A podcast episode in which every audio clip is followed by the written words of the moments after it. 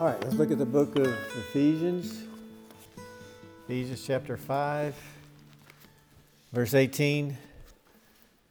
And do not be drunk with wine, in which is dissipation, but be filled with the Spirit.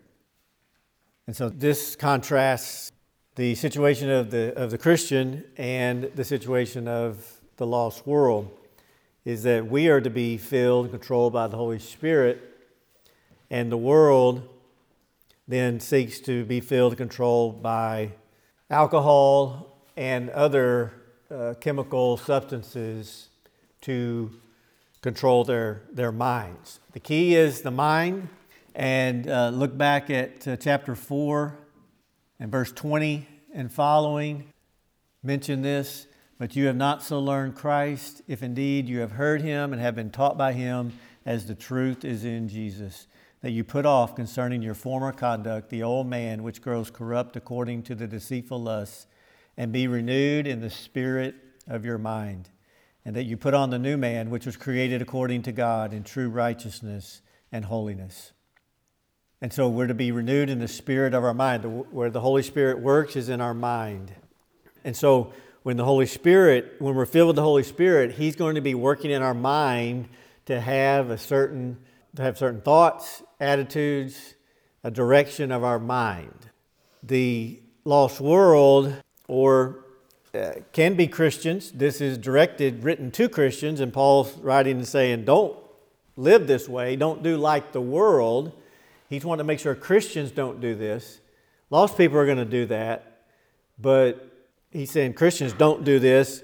Don't give your mind over to other controls. And the first one mentioned here, the main one mentioned, is alcohol, where the mind is controlled by the alcohol.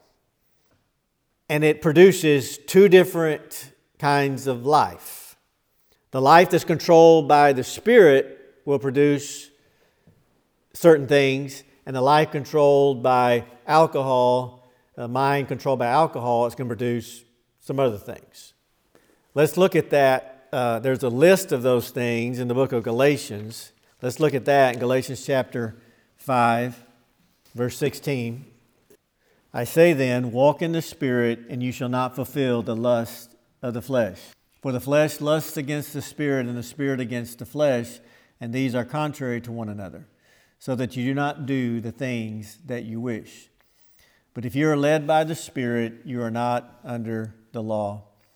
Now, the works of the flesh are evident, which are adultery, fornication, uncleanness, lewdness, idolatry, sorcery, hatred, contentions, jealousies, outbursts of wrath, selfish ambitions, dissensions, heresies, envy, murders, drunkenness, revelries, and the like.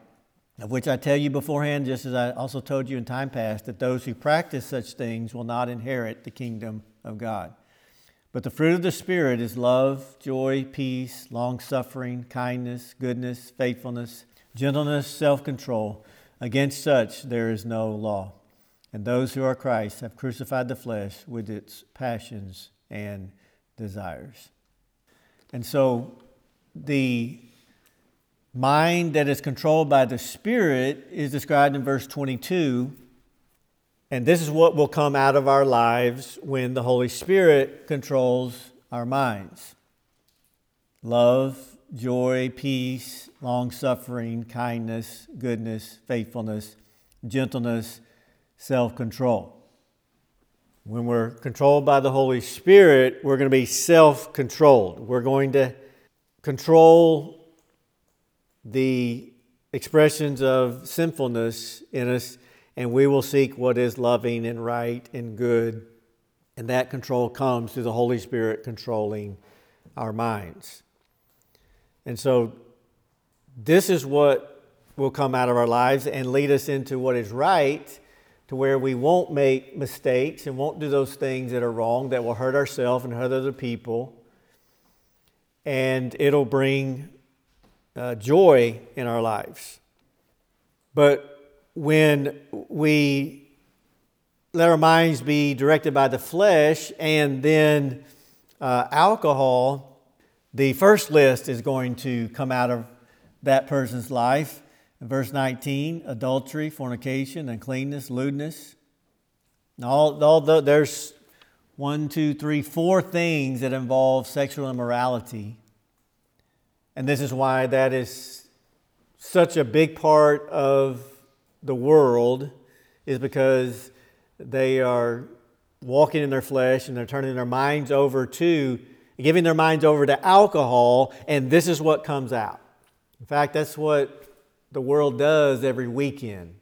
They know they can't, most of them uh, know they can't drink a lot and go to work during the week. And so they wait to the weekend. And that's why, if you work around a lost person, uh, you listen to secular talk on radio or whatever, you'll hear them talk about this a lot. They'll say, Oh, well, can't wait for the weekend. And oh, it's, it's, I'm doing good because today's Friday and it's the weekend. And what they've got in mind is they're going to go out to some restaurant or some club, mostly some bar or club, where they will drink. And that's what they're looking forward to. And they'll go drink, and their minds will be controlled by then the alcohol, and they'll lose all self control, and they will then get involved in these four things adultery, fornication, uncleanness, and lewdness. And that's what happens in the week, on the weekend for them. A lot of that happens when people are drinking because they lose control of no, what normally they'd say, oh, well, I probably shouldn't do this. They have no restraint anymore uh, of what little they, they did have. Uh, this is what comes out of alcohol. And then the list goes on idolatry, sorcery, hatred, contentions, jealousies, outbursts of wrath, selfish ambitions, dissensions, heresies. Uh, there's a lot there about there's idolatry and sorcery, which is worshiping false gods. But then after that, there's several lists, uh, words that talk about anger, anger and wrath. And that comes out. Uh, that's why at these bars and clubs, they have to have bodyguards or they call them bouncers because fights break out. When people drink, they say things they shouldn't say, they do things they shouldn't do, and they don't care what anybody thinks. And so arguments start up and they have fights, and this is what comes out of alcohol. It's also uh, a sad reality that when this is occurring in the home, this is what results in domestic violence most of the time. And police officers will get calls to a home, and, and most of the time, one or both have been drinking and they're fighting. It, it leads to abuse. And a lot of times, what's most common is it's the husband who gets out of control and he becomes very violent and he's abusing his wife or abusing the children. And the police get called. This is what comes out of being controlled by alcohol and in the flesh. And it's not good. And it results in a lot of harm and a lot of hurt in a lot of families. And alcohol is a big part of it. And that's why the Bible says, do not be drunk with wine. This is what's produced. And it gets even worse. Verse 21 envy, murders. It can lead to, there's no limit. Uh, it can lead to people killing others, killing their family, and their less drunkenness, revelries. It ends with that. This is what the lost world puts, what, what controls their minds. And we say it that way, it controls their mind, but what it does, it, it makes them lose control. When a person drinks, they lose the ability to restrain themselves and they say things and do things that they wouldn't normally do and that a rational person would not do. When they drink, they don't care. They lose all ability to uh, make rational decisions, and they do things that are improper to do. because their mind is controlled by the alcohol. Uh, let's go back to Ephesians 5 and notice again in verse 18 this is a contrast between what's going to control your mind. Is it going to be the spirit or wine? Now, wine is mentioned here as representing alcohol. It was one of the most common ways to take in alcohol. Wine was used as a, a beverage. But I believe this, the wording here, also applies to many other things that we could say, describe as any kind of chemical substance that you would put into your body that's going to control your mind, is what he is talking about here. And so that involves a lot of different things. It can involve different other kinds of drinks, which uh, that was present in the uh, Bible times. There were different levels of alcoholic drink that were made. And the Bible describes it as uh, wine was the uh, lowest one that was used as a beverage, but then the Bible will talk about strong drink. And that was wine that was uh, through distillation process, the alcoholic content could be increased, and that would be a stronger drink. That was called strong drink. We have the same thing today. Wine is actually not the lowest in the alcoholic content, but beer is. Beer is around 6 to 8% alcohol. Wine today is 10 to 12% alcohol. And that's not naturally what it produces.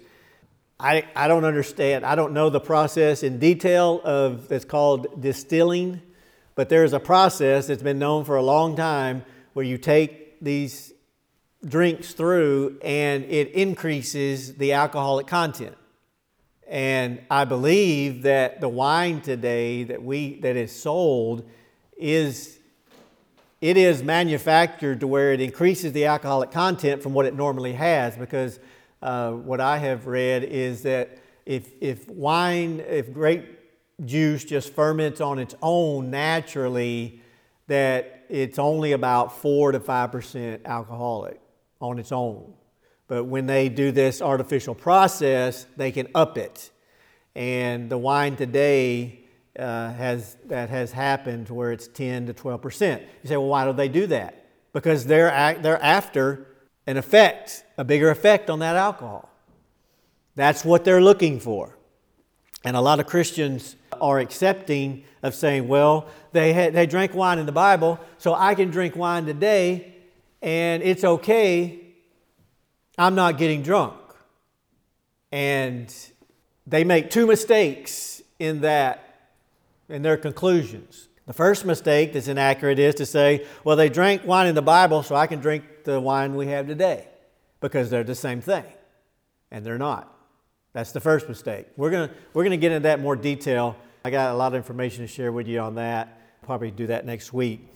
But um, the wine in the Bible that they drank is not the same as the wine that is sold today. It's much more alcoholic. And the big thing was that in the ancient cultures, because they wanted to guard against drunkenness, they would water the wine down.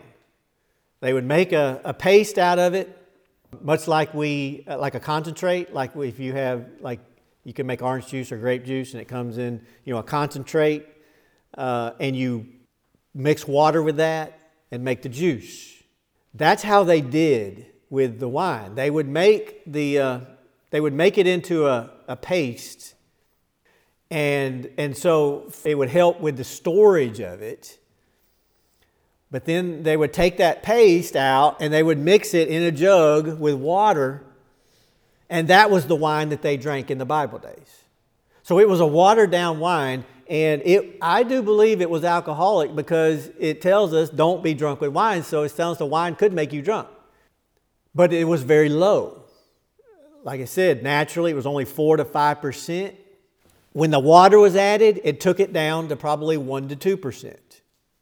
You could drink that with that amount of alcohol in it, and it would not, for just uh, you know a meal, one or two glasses, and then some more in the other meal, and that would not make you drunk. It was so low.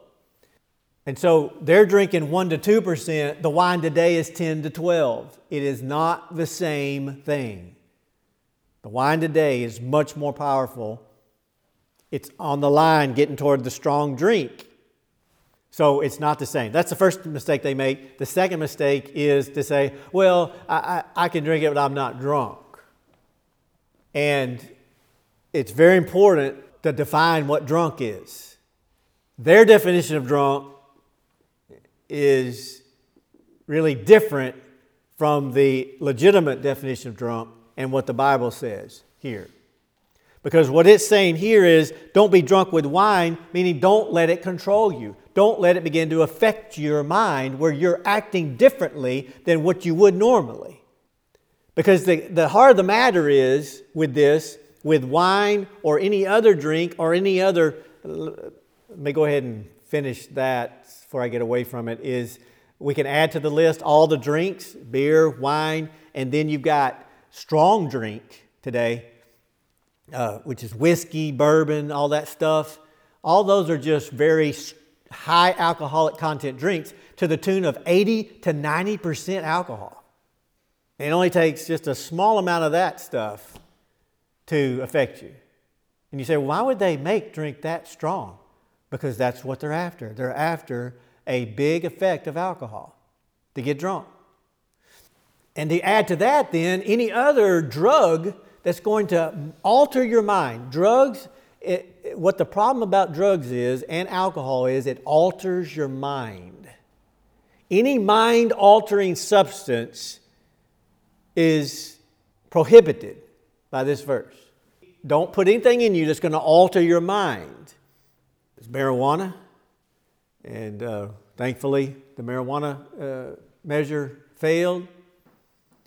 And uh, you have the same thing there is that in marijuana in the 60s was less potent than the marijuana today. It's much stronger today. And it alters people's mind. All the other drugs, the same way. Any other drugs that, that people take, cocaine, methamphetamines, all of these other drugs alter your mind. And that's the problem. So, what does it mean to be drunk? It means that your mind is beginning to be affected by whatever you put in, whether it's the, the wine or anything else. Your, your mind begins to be affected.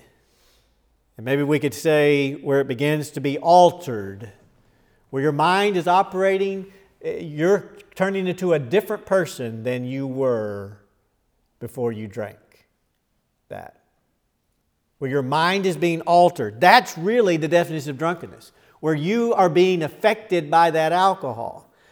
The Christian who will talk about this and say, Well, I can drink, but I'm not drunk. Their attitude and, and thought of drunkenness is, Well, I'm not passing out, or I'm not stumbling around. You know, that's their concept of drunkenness. That's way down the road. It's like when you're about to pass out. They say, oh, I just won't get there. But drunkenness really is way back down the road where you're beginning to act different, talk different, be a different person. That's drunk. And I've been around people like where they're doing that, where they're drinking, and they'll begin to say things. I thought, why did they say that? They normally wouldn't say something like that. They really shouldn't have said that. Why did, why did they say it? It's because they were drinking. They began to say things. They began to let their guard down and their filter down of something they shouldn't have said that's really improper in the context, but they said it anyway because they were drinking. That's drunk. When the alcohol begins to control your mind and alter your mind, where you begin to be a different person and you lose your self control and what you say and what you do, that's being drunk. Now, there are, there's a, a range of drunkenness. Because what, with the alcohol, it's really, we're poisoning, you're poisoning your body. a person poisons their body, that alcohol, your body can't process it, and your body's getting overwhelmed with the alcohol. It, your liver is what filters out poisons in your body. When you put something in your body and it's poisonous, your liver will go, it'll go to your liver and your liver will deal with it and filter it out of your body.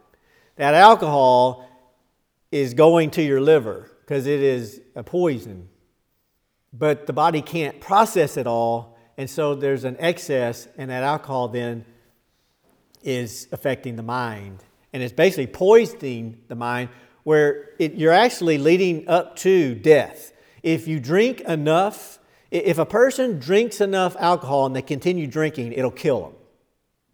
When a person passes out, is what's happening is their body is shutting down because it's, it's getting to the point where they're about to kill themselves. And God has designed us with a lot of self protection mechanisms, and passing out is one of them.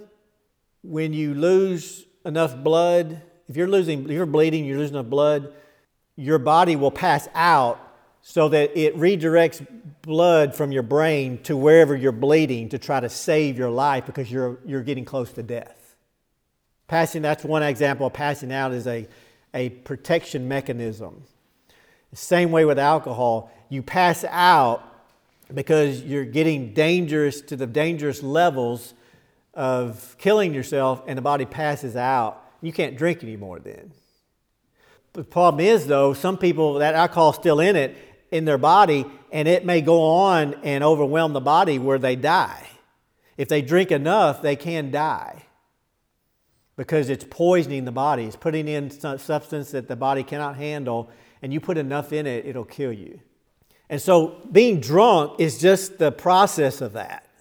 And it starts where it starts making your mind where you don't think right, and that's what being drunk is. And so when this says do not be drunk with wine, it means do not take in enough alcohol where it begins to alter your mind, where you think differently and you say things you wouldn't normally say, and, and particularly it is you lose your ability to self control and you're, you're pursuing all kinds of sinful things, is really what happens. And, and I say that's what happens when people go to these bars, and you know, there can be some uh, married, married people will go to these, these bars and they'll start drinking and start getting drunk, and then they meet somebody else there and they wind up going home with them and commit adultery with them because they were drunk and they were not they weren't making the decisions they normally would before because they were drunk. That happens over and over and over with people who drink. They drink and then they get in situations and they do things they wouldn't normally do and they make all kinds of mistakes. This is the problem of alcohol. It controls your mind and makes you think differently and make you do things you would you shouldn't do.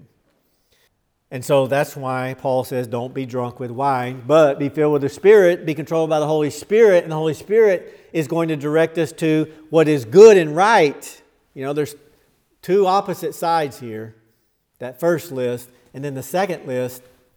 Now, and on our own as a saved person, we can be kind of hanging out in the middle really on our own. We're just kind of stuck in the middle. It takes the Holy Spirit and us being filled with the Holy Spirit and us giving our minds to the Holy Spirit and getting in tune with the Holy Spirit to, to be on this other list of love, joy, peace, long suffering, patience, kindness, gentleness, goodness, self control. It takes the Holy Spirit to really get us there where we need to be. And when we can get our, give our minds to God fully in the Holy Spirit, then that's what's going to come out of our lives. It's going to be love, joy, and peace and goodness, doing what is right, and we're happy about that. And so here's the two opposites here. Being drunk with wine, where you're, you're not thinking correctly and you're doing all kinds of wrong things that you shouldn't do, and you, but you don't care. And sometimes you don't even know what you're doing. A lot of these people who drink, they get drunk and they wake up somewhere and they don't even know where they're at and they don't even remember anything they did the night before. because their mind is just totally overcome by the alcohol. They don't even know what they're doing anymore. Now, they, in the moment, they were talking to somebody, they were, they were doing things in the moment, but they had no really memory of what they were doing and really no understanding of what they were doing because they were drunk. A person can live there. That's total opposite extreme where you're doing all these bad things because you're in control of alcohol. And, the, and then the other end is being controlled by the Spirit where we're doing good things and we are enjoying what is right. The difference is the Holy Spirit. And the bad catalyst over here is the alcohol. And a lot of people drink because they don't have the Holy Spirit and they don't have love, joy, and peace in their heart, and they just feel empty and they feel um, lost and they may be really angry over things in their life or that other people have done. And they have all these emotions they can't handle, and so they drink in order to try to soothe all the emotions going on in them. But the answer for the Christian, the Christian can have the same struggles, can have the same difficulties and same emotions. But the answer for the Christian, for us, is we go to God with our problems. We, we we pray to God about them and ask Him to help us and to strengthen us. We read His Word and find strength there, and we get strength to deal with our emotions of discouragement or hurt and anger. We look to God to help us, and the Holy Spirit helps us, and we can have then these good things come out of our life love, joy, peace through the Holy Spirit who works in us, in our minds. And so these are the two really ways that we can live our lives, and this is what we see in the world is why people go and drink so much. So they're trying to deal with their emotions, and then they and their minds are getting altered, and all these bad things come out. And then us, as, and then Christians are to be filled with. We're to look to the Holy Spirit and to be filled with the Spirit and let that let Him control our minds and to be self-controlled in doing what is right and saying no to sin. Well, next time we're gonna we're, we're gonna go into detail. I've, I found I'd mentioned to you before that I had read from John MacArthur that he talked about how in the Bible times the wine was watered down in that way, and it was so it's different than what we use today. And I just recently found uh, a book where he goes into detail and all that and tells the source of where he got all that. And uh, next time we'll, we'll do that. We'll look in detail of this. Uh, that's a huge answer in dealing with this and this in this issue because it makes all, di- all the difference in the world that we understand that the wine they're talking about here and the wine they used and the wine that, for instance, that Jesus made when he turned water into wine, which you see there, he had first filled up with water. And I think that's, that goes along with that. That's how they made the wine. They watered it down so that it would not create drunkenness for what they would drink. And uh, Jesus, that's what he was doing there. And it makes all the difference in the world to understand what they were dealing with so that we don't misunderstand about wine today. And say, well, Jesus turned water into wine, so I can go down to the liquor store and I can buy me a bottle of wine. That's what a lot of Christians are doing today. And it is misinformed because they do not know about what the wine was back in Bible times. We'll look at that in detail next time, and uh, that will be good information for us to have because it really does uh, change the whole situation of just saying, well, Bible says they drank wine, so I can drink wine today. All right, well, let's, uh, let's pray, and we'll uh, look at that next time. Thank you, Lord, for these truths. Thank you for your work in our life to give us the Holy Spirit that we can have strength, we can have a source of power in our life and uh, to turn away from alcohol and, and sin.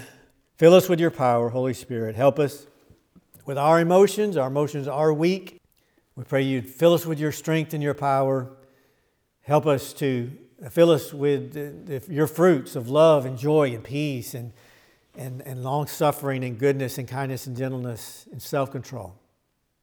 That we may be, uh, do what is right and then help others uh, to, to follow your ways too.